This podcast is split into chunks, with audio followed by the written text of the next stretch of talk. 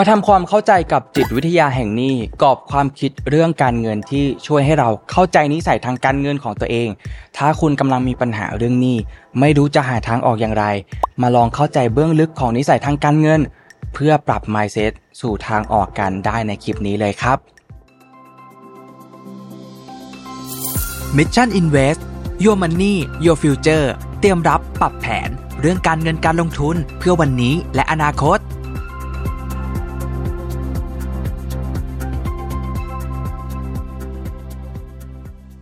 วัสดีครับ ยินดีต้อนรับเข้าสู่รายการ Mission Invest อยู่กับผมชัดภูริวัตรครับ ความคิดสามารถกำหนดวิธีการจัดการทางการเงินของเรา ความคิดเรื่องเงินหมายถึงทัศนคติ ความเชื่อและอารมณ์ที่มีอิทธิพลต่อนิสัย และพฤติกรรมทางการเงิน และมีรูปแบบของมัน โดยอาจจะมาจากการเลี้ยงดู ประสบการณ์ส่วนตัว ภูมิหลังทางวัฒนธรรม และทัศนคติโดยรวมที่มีต่อเงิน แต่ถึงแม้ว่าการจัดการเงินของเราจะได้รับผลกระทบจากความคิดเรื่องเงิน แต่หลายคนเนี่ยก็อาจไม่ได้ใช้เวลาพิจารณาความคิดและความเชื่อทางการเงินของตัวเองเลย วันนี้เลยอยากมาแนะนำคุณผู้ฟังผ่านความคิดเรื่องเงินที่แตกต่างกัน และวิธีที่คุณสามารถส่งผลกระทบต่อนิสัยทางการเงิน และทัศนคติที่มีต่อหนี้สิน ซึ่งมันจะช่วยให้คุณระบุความคิดเรื่องเงินของคุณเอง เพื่อให้คุณสามารถควบคุมสถานการณ์ทางการเงิน และสร้างความสัมพันธ์ที่ดีต่อสุขภาพทางการเงินได้ครับ จิตวิทยาที่อยู่เบื้องหลังนิสัยทางการเงินของคุณ การทำความเข้าใจเกี่ยวกับเงิน และหนี้เป็นขั้นตอนสำคัญในการจัดการทางการเงิน ตัวอย่างเช่น มีหนี้ที่คุณไม่สามารถจัดการได้สักที ซึ่ง สิ่งนี้เนี่ยไม่ได้เป็นเพียงปัญหาทางการเงิน บางครั้งเนี่ยมันอาจจะเชื่อมโยงกับความคิดเรื่องเงินของคุณด้วยนะครับ ตัวอย่างเช่น บางคนใช้หนี้เพื่อรับมือกับปัญหาทางด้านอารมณ์นะครับ เช่น ความเครียด ความวิตกกังวล หรือว่าความนับถือตนเองต่ำนะครับ ซึ่งอาจนำไปสู่วงจรการใช้จ่ายมากเกินไปและเป็นหนี้พฤติกรรมนี้อาจเป็นเรื่องที่ยากจะแก้ไข คนอื่นเนี่ยอาจใช้หนี้เป็นวิธีหนึ่งนะครับเพื่อรับมือกับเหตุการณ์ฉุกเฉินทางการเงินที่ไม่คาดคิด หรือว่าเพื่อรักษามาตรฐานในการดำรงชีวิตนะครับ และโดยเฉพาะอย่างยิ่งสำหรับผู้ที่รู้สึกกดดันที่ต้องทำตามเพื่อนฝูง หรือว่ารักษาภาพลักษณ์ไว้ พฤติกรรมเหล่านี้เนี่ยอาจนำไปสู่การพึ่งพาหนี้สินมากเกินไปนะครับ และไม่สามารถดำเนินชีวิตตามรายได้ของตนเองได้ นี่อาจเป็นผลมาจากความรู้ทางการเงินที่ต่ำและการขาดทรัพยากรในการได้รับความรู้ในการจัดการเงินนะครับ หากไม่มีความรู้เกี่ยวกับวิธีการตั้งงบประมาณที่มีประสิทธิภาพ และก็วางแผนทางการเงินในอนาคต การเป็นหนี้เนี่ยก็เป็นเรื่องง่ายนะครับ ถ้าเราเนี่ยไม่ได้ตระหนักถึงผลที่จะตามมา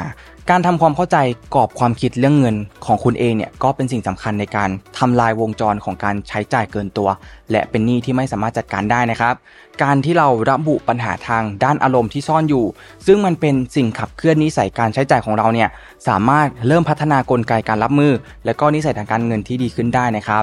ซึ่งสิ่งเหล่านี้เนี่ยมีอะไรบ้าง แล้วคุณเป็นลักษณะไหนอยู่เนี่ยไปดูกันเลยครับ 1 ครับ The Saver ครับ คือคนที่ต้องการประหยัดเงิน และก็จริงจังกับการวางแผนสำหรับอนาคต ผู้ที่มีกรอบความคิดนี้นะครับ มักจะระมัดระวังในการใช้จ่ายและมุ่งเน้นไปที่การสร้างเงินออมนะครับ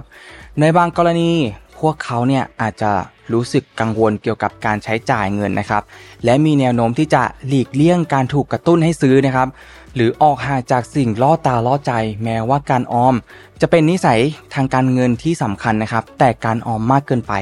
อาจทำให้พลาดโอกาส หรือแม้กระทั่งกลัวที่จะใช้จ่ายเงินเมื่อจำเป็น ก็ได้เช่นกันนะครับ 2 ครับ The Spender ครับ คือกลุ่มคนที่ต้องการใช้จ่ายเงินกับประสบการณ์ หรือสิ่งต่างๆนะครับ ผู้ที่มีกรอบความคิดนี้มักจะชอบช้อปปิ้งและอาจไม่สามารถอดทนเมื่อถูกกระตุ้นให้ซื้อได้นะครับ พวกเขาเนี่ยอาจจะรู้สึกตื่นเต้น หรือว่ายินดีเมื่อใช้จ่ายเงิน ซึ่งอาจนำไปสู่การใช้จ่ายเกินตัวและเป็นหนี้ที่ไม่สามารถจัดการได้นั่นเองครับ 3. ครับ The Indifferent คือคนที่ไม่ชอบคิดเรื่องเงิน ขาดความสนใจหรือว่า ความกังวลเกี่ยวกับเงินนะครับ ผู้ที่มีทัศนคติเช่นนี้เนี่ยอาจไม่ได้คิดมากเกี่ยวกับสถานการณ์ทางการเงินของตัวเองนะครับ และอาจไม่ค่อยติดกับการใช้จ่ายหรือว่าการออมของตัวเองเลย พวกเขาเนี่ยอาจพอใจกับสถานการณ์ทางการเงินในปัจจุบันนะครับ แม้ว่าจะหมายถึงการดำรงชีวิตด้วยเช็คเงินเดือนก็ตามครับ4ครับ The borrower นะครับคือคนที่ชอบกู้นะครับแล้วก็ยืมเงิน โดยมีแนวโน้มที่จะพึ่งพาสินเชื่อและเงินกู้ยืมเพื่อใช้ใน ชีวิตประจำวันของพวกเขานะครับ ผู้ที่มีทัศนคติเช่นนี้เนี่ยอาจจะสบายใจที่จะรับภาระหนี้และอาจไม่ได้รู้สึกกังวลมากเกินไปเกี่ยวกับการชำระหนี้คืน พวกเขาเนี่ยอาจมีช่วงเวลาที่ยากลำบากในการแยกแยะระหว่างความต้องการและความจำเป็น ซึ่งอาจนำไปสู่การใช้จ่ายเกินตัว และเป็นหนี้ที่ไม่สามารถจัดการได้ครับ The scarcity versus abundance mindset แนวคิดเรื่องความขาดแคลนและความอุดมสมบูรณ์ อีกหนึ่งวิธีในการมองกรอบความคิดเรื่องเงินนะครับ ก็คือความขาดแคลนและความอุดมสมบูรณ์ แนวคิดเรื่องความขาดแคลนเนี่ยก็จะมุ่งเน้นไปที่ความขาดแคลนและความกลัวว่าจะไม่เพียงพอนะครับ ซึ่งอาจนำไปสู่การกักตุ้น หรือมีแนวโน้มใช้จ่ายเกินตัว ในทางกลับกันครับ แนวคิดเรื่องความอุดมสมบูรณ์ มุ่งเน้นไปที่ความกระตัญญูความเชื่อที่ว่ามีเพียงพอที่จะดำเนินชีวิตต่อไปอย่างสบายๆนะครับ เพื่อแผ่ให้ผู้อื่นได้ ซึ่งอาจนำไปสู่แนวทางการเงินที่ผ่อนคลายมากขึ้นครับ The scarcity mindset หรือว่าความคิดที่ขาดแคลน คนกลุ่มนี้มักมีความกลัวว่าจะไม่มีทรัพยากรเพียงพอ รวมถึงเงินด้วยนะครับ ความกลัวนี้เนี่ยสามารถนำไปสู่พฤติกรรมเชิงลบ เช่น การกักตุนหรือว่าใช้จ่ายเกินตัว ผู้ที่มีกรอบความคิดที่ขาดแคลนเนี่ยอาจรู้สึกว่าต้องมีเงินมากขึ้นอยู่เสมอนะครับ และไม่สามารถเพลิดเพลินกับสิ่งที่พวกเขาเนี่ยมีได้นะครับ พวกเขาอาจมีแนวโน้มที่จะใช้จ่ายเพื่อซื้อแรงกระตุ้นให้ชีวิตนะครับ และมีปัญหาในการประหยัดเงิน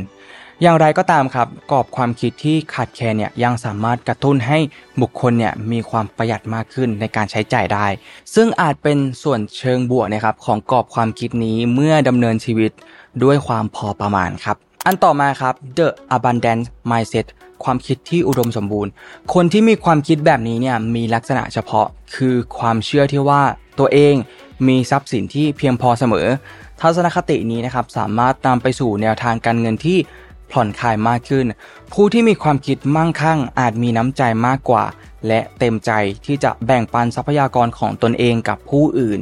อย่างไรก็ตามครับ ทัศนคติที่มีมากมาย ยังอาจนำไปสู่การใช้จ่ายเกินตัว และรับความเสี่ยงทางการเงินโดยไม่จำเป็น ว่าจะเป็นประโยชน์สูงสุดเสมอไปด้วยนะครับ โดยสรุปครับ